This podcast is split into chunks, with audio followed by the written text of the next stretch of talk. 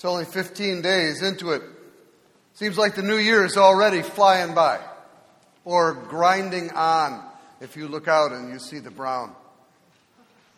It seems to me that New Year's resolutions are already in the rearview mirror, and we've still got a whole year to go. So if this year is going to be any different than last year, it won't be because I do a better job of making a list. Starting a new year in an organization is a lot the same way. You have a chance to say, what did we miss? What did we do? What do we need to do this next year? And usually, the way that the executive tries to get people excited is to talk about something new. Uh, the next big thing, or a program that'll change everything, a building that will lead us to a new place. I've done that in years past sometimes good, sometimes it flops.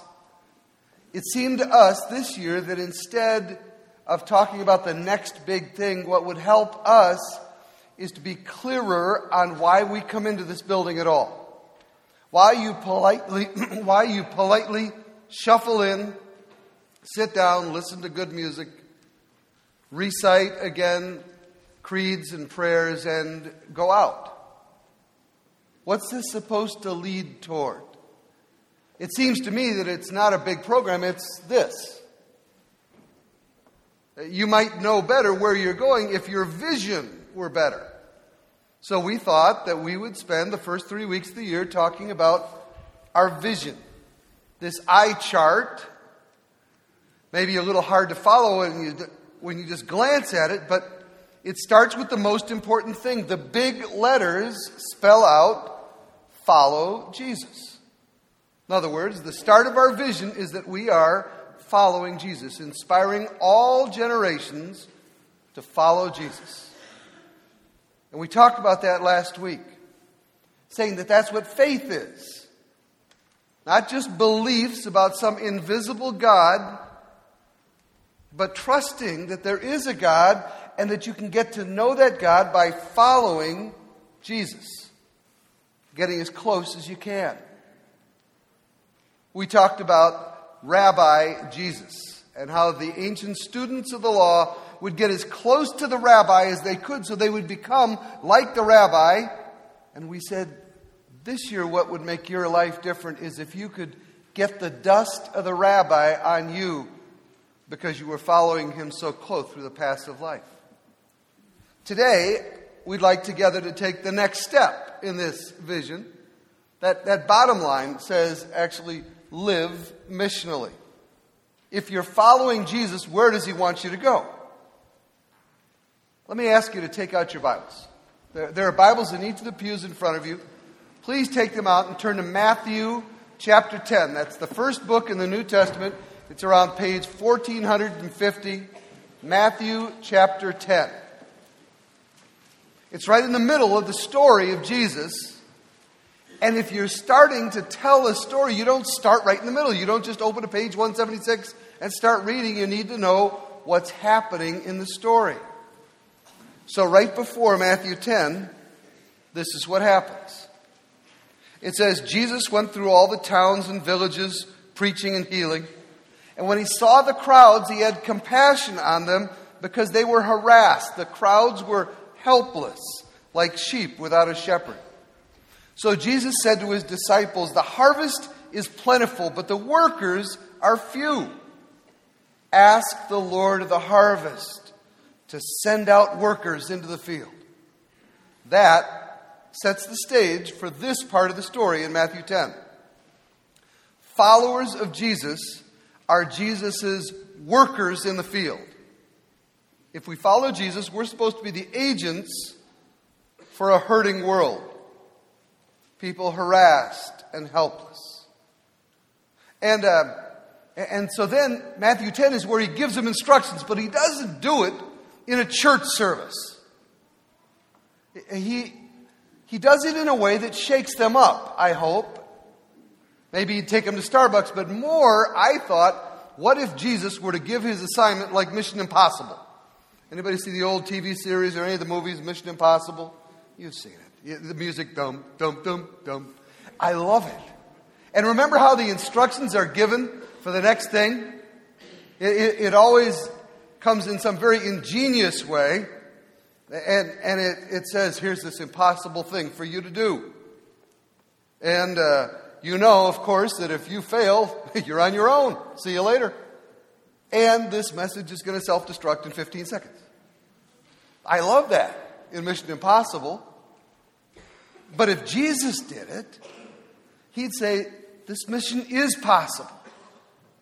It's being given to you by the God who made everything and knows you. This mission will not, this message will not self destruct in 15 seconds. It'll still be there. I ask you to underline it because for 2,000 years, the message has been the same. And in the same way, if you fail or you are captured by the enemy, you will not be abandoned on this mission. The one who gave you the mission will come and get you and say, Let's try again. What we'd like you to do here in this church is to underline parts of the Bible. So that people who come after you can say they try to take this seriously. So grab a pen or a pencil, if you would please, and underline some parts of Matthew chapter 10. This is Jesus' instructions to his Mission Impossible team. Verse 1 Jesus called his 12 disciples and gave them authority to drive out evil spirits, to heal every disease and sickness. If it's not already underlined, underline these words Jesus called. Jesus doesn't just sit on the page, he calls to you. And it says, and he gave them authority. So you are doing what you're supposed to be doing because you have the authority of God. Then Jesus names all the disciples, and in verse 5 it says, Then Jesus, these 12, Jesus sent out with the following instructions. These are not options, these are instructions. If you believe in Jesus and you follow Jesus, these are your instructions. This is for them, the principles are for us. Don't go among the Gentiles or enter any town of the Samaritans. Just go to the lost sheep of Israel. So, on this mission, they were supposed to stay close to home. The time for going to the ends of the earth would come, but it wasn't yet. That's round two. Verse 7. As you go, proclaim this message. This is our message. The kingdom of heaven has come near to you. And then, just to show that it's not talk, everybody can talk, he wants his followers to be a life changing blessing. Proclaim the message and then heal the sick, raise the dead, cleanse the lepers, drive out the demons. Freely you've received, freely give. Then he's got, he knows us. So he has a word about motives. Watch your motives, Jesus says. Don't get any gold or silver or copper or take things with you in your belt. No bags or shirts or sandals or staff. You're worth your keep. Whatever town or village you enter, look for a worthy person, stay with them.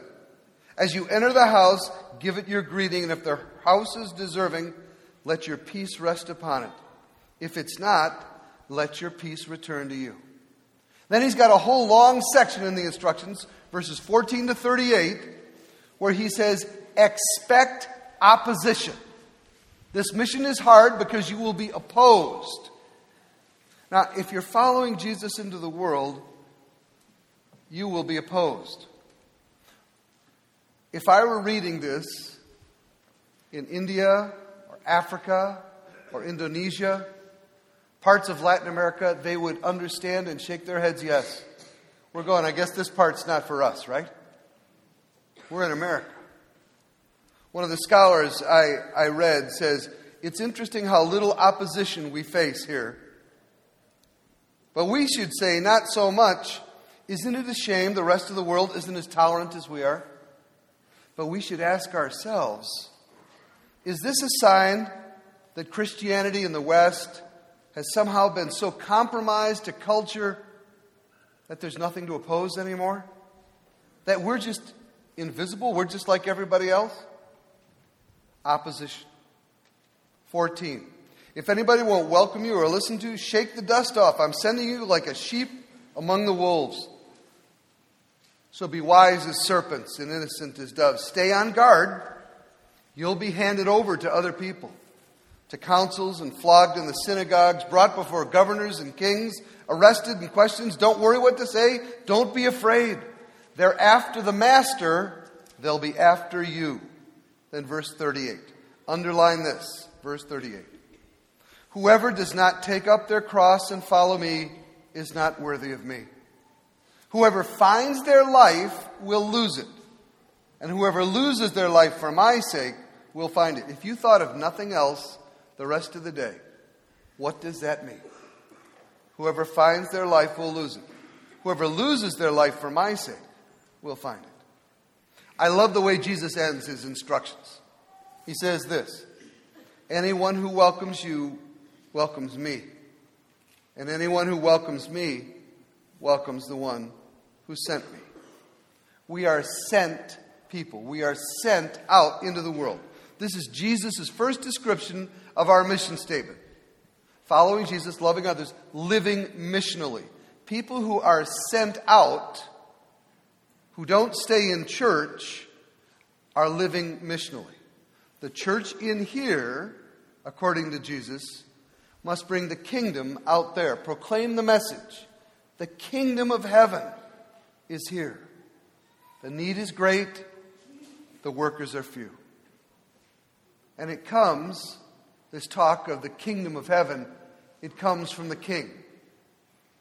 I love that line of Abraham Kuyper. There's not one square foot on planet Earth where King Jesus does not walk over and say, This is mine. And he wants us to come with him to reclaim the territory. Jesus walks with his followers following Jesus. He sends us out. He debriefs us when the mission is over. He, by the way, that's another reason to come here for worship. We're supposed to review the week. We're supposed to see where we messed up and where we succeeded, where God showed up in ways we didn't, didn't expect, and we're supposed to get new instructions. Instead of having church be a place where ministry happens, it's supposed to be a locker room. Church is supposed to be the locker room. At halftime, you come in, you're all dinged up, you get bandaged, you get refreshed, you get new instructions to go out and play again. So people are supposed to go out. Missionally is where you just take what is proclaimed to you, what you've received, and share it with others. You proclaim it to others. Sometimes you're supposed to go way out, like the go trips on that bulletin. You go someplace you've never been. But usually, Jesus' instructions are nearby. Don't go to the ends of the earth. Start right here, he said. It's how Laura showed the kids. Live as if God was sending you out. I, I um, I got this fairly early. I came back to following Christ at the end of high school, beginning of college. And really, the main way that I came back was I found a group of young men and women who had something that I really wanted. They, they felt loved and they loved each other. They didn't have to impress each other. They were healthy enough to tell when they messed up. And I became best friends with Bill Jackson. Jax played football, he was a co captain of the team. He had the kind of life that I wanted, and so I, I hung around him a lot, and we became good friends. And uh, Bill uh, lived in what I would assume is a very modest home now. I, if I drove by it today, it's in Park Ridge. It's about two blocks from Hillary Rodham Clinton's house. And, and uh, I, I would drive by today and say, What a small little house. He had a single mom she was much older. She looked like his grandma rather than his mom. And, uh, and yet that house was special for me. I have, I have told you how um, my parents, great people, but uh, alcoholics. And um, shortly after I became a follower of Christ, I would find myself, not all the time, but once in a while, sneaking out of my house at night, going over to the Jackson's house, opening the window climbing into Bill's bedroom and sleeping on the couch. He'd wake up in the morning, Yo, what are you doing here? And I, I, I would, half the time that I went over, sneak out for Ma Jax would catch us. And the other half of the time I'd sleep in and she'd throw a pillow at Bill and hit me. And, um, and, and I, I distinctly remember one morning, she said, John, John, get up. Hey, have breakfast with us. I love breakfasts at Ma Jax's house. They ate in this tiny little kitchen. My family had much more money. They, they ate in this tiny little kitchen, and it was just, it was safe. We're having breakfast, and she's saying, "So how you doing? What do you? What do you? I'm going away to college. What do you expect will be different?" And uh, and I had uh, the night before brought a date home finally, uh, and don't say finally like I couldn't get a date. All right, that's not where this story's going. I had a date. I finally brought this girl that I've been dating for several weeks home to meet my mother, and, uh, and she was passed out, and the, the cigarette had burned the couch. And I was just, I was so embarrassed. My mother was brilliant and loving and great and broken. So I snuck out. I slept at Jax's house and now she's asking, How you doing? And I found myself saying, Well, it, it Ma, Ma Jax, it sucks at home. I didn't know how to talk like a preacher back then. My mom, she's not like you. My mom, she just, you know, I, I don't even know how much I said, but I didn't get much out. And Ma Jax, this grandma type, stops me and she goes, Now, John, John, John, your mom is trying her best, and she loves you. And, uh, and you need to go home today and you need to find things that you respect about your mom and tell her. Because that's what God honoring sons do. I'll never forget that phrase. That's what God honoring sons do. This woman was living missionally without even leaving her kitchen. She was proclaiming what God honoring sons do and modeling it for me. 40 years later, I'm telling you. Living missionally is proclaiming the difference that Jesus makes and modeling how Jesus blesses other people. The greatest privilege of my entire life has been spending the last 20 plus years with you. Laura and I have seen in this community images of people living missionally. It's often right here in the building. My, like my first year here, second year here, we're still uh, worshiping in the old sanctuary, and uh, I don't have to preach that day, so I, uh, I'm walking around seeing the Sunday schools, and I hear that a kid has swallowed a toy uh, in the nursery. And so I run over there, and by the time, I, hey, folks, if you ever want to have a heart attack, have it right here. You know, you get sick, get sick here. More nurses and doctors per square foot here than in a lot of hospitals. By the time I get there, there are two doctors standing over this young boy, and much better, three nurses right around the boy. And they've, uh, they've got this little boy and uh, the, the toy is out of his throat and he's breathing. And mom is off of the roof. She's down and she's fine. Everybody's going to be okay. And it was just neat to, to stand at the door and watch. And uh, 20 plus years ago, I, I won't forget. And I, I, I, I won't forget because he's here. One of the doctors turned to the other and, in just like the totally matter of fact way, said, Okay, um, I'll take him to the hospital and you take my kids to the club for lunch, and I'll meet you there. And I was just like, that's not a doctor. Doctors are medical professionals. This wasn't a doctor. These were two healers who modeled the love of Jesus Christ, who blessed other people in ways that were better because they were matter of fact. And then uh, and then this week, I see living missionally uh, all around us. We had a worship service here this last week, and Rich was telling me the story of one of the things that happened was that he, uh, he came up to a teacher, they said hi, uh, he turned to this teacher, and he said, Hey, did you hear that a little so and so's grandpa died and he's having a hard time with it? And Rich said he walked into the room and saw this teacher with his arms around the boy's shoulder talking to him about his grandpa. And the kid came up to Rich and said, You know, he told me about how my grandpa was in heaven, living missionally. Right there. Uh, Tuesday morning Bible study. Businessman hears about one of his friends losing a job. Tells me afterwards, you know, I, we had coffee and I, I gave him all the contact information. I came in with a card of, here are four people you should talk to. And then he said, I feel like I can't do anything else, but I'll pray for you. He said, John, I walked away from there feeling stupid, like I had given him this little, I'll pray for you cliche. And I said, that was the most important thing you did. That was what he really needs to hear that somebody is putting him into the hands of the God of heaven and earth. That's better than any good advice. Living missionally. Yesterday, well, day before yesterday now, I, I got an email from a woman in our church who is probably somewhere in her 40s, single, uh, dating again.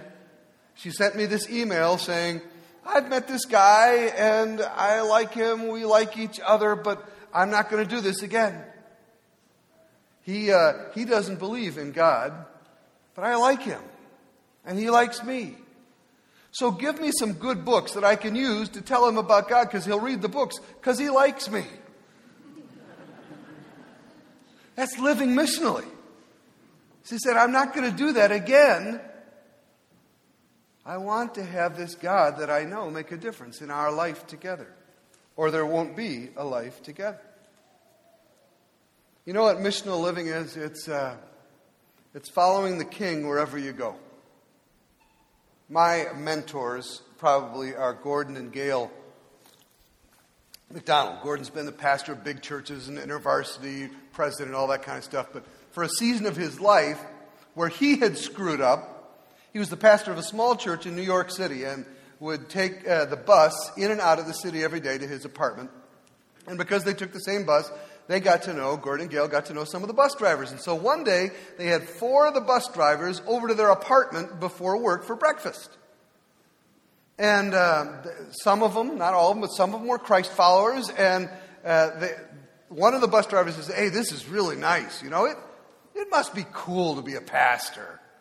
Go all over the world, tell people. He says, You know, my job, it's boring and it's filled with stress. And and people yell at you all day, that's just riding a bus. And, uh, and Gordon, in one of those little spirit led things, says, All right, think about it this way. What if tomorrow morning, while the buses are warming up, you know, you have to warm up the bus before you, what if tomorrow morning you got up, walked down the aisle, and said, Lord, this is going to be a portable sanctuary today. You have made this a sanctuary, and I want this to be a place where Christ's love will touch somebody through me. What if you did that? Instead of driving a bus around the city, drive a sanctuary around the city. Four of them are there, and, and one of them mutters, he says, Well, I, I, I suppose we could try that. you know, the same enthusiasm you so often show. In the weeks that follow, the MacDonald's. Uh, would occasionally get on a bus operated by one of the four drivers, and as they were paying their fare, they'd quietly say, hoping that nobody else would hear, Well, what are you doing? You driving a sanctuary or a bus? And the bus drivers got to the place where they go, It's a sanctuary, man. It's a sanctuary. Sometimes when the driver saw one of the MacDonald's getting on the bus, he'd say, Welcome to my sanctuary. And a few months later, one of the drivers that had not said, Let's give this a try, came to Gordon and said, You know, this sanctuary thing. Yesterday, a guy got on the bus and he started to curse me when I wouldn't stop because I couldn't stop in the middle of the block. And you know something? There was a day where I would have stopped the bus and gotten off and said to this guy, Right here, let's do it. But I, I kept driving to where it was legal to stop, and I opened the door and I said, Sir, have a nice day. I'm really glad that you were aboard. And uh, Gordon says, I, I wanted to affirm this guy for his patience. He says, Oh, ain't no big deal. Not that difficult when you're driving a sanctuary instead of a bus. It had started to sink in. Could your office ever be a sanctuary, even for five minutes? Could you drive a sanctuary that looked like a minivan with kids in it? There's the test. How about your kitchen table? Could it be a sanctuary? Can Jesus send you out to build sanctuaries that bring life and health where people want to come in to have hope? Jesus gives specific instructions because it's hard. To live like this, it's hard. It's not religious, it's hard. And because we mess up and because the world resists all the time. But you're not being called to go out and be Tim Tebow's. Uh, uh, Tim is, I think, a delightful follower of Jesus. We'll, we'll talk about that in a couple of weeks, but that's not your call. You have a different call. Are you going to do that this afternoon and tomorrow, or are you just going to go to church? Jesus calls us and he says, Follow me. Pick up that cross over there. I'd like to end with a couple of pictures of what following me looks like 2,000 years later.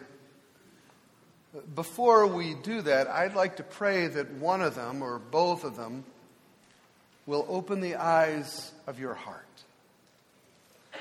Lord Jesus, I thank you that you have not given us mission impossible, that the instructions don't blow up, and that you don't you don't run away when we blow it again. But you keep calling us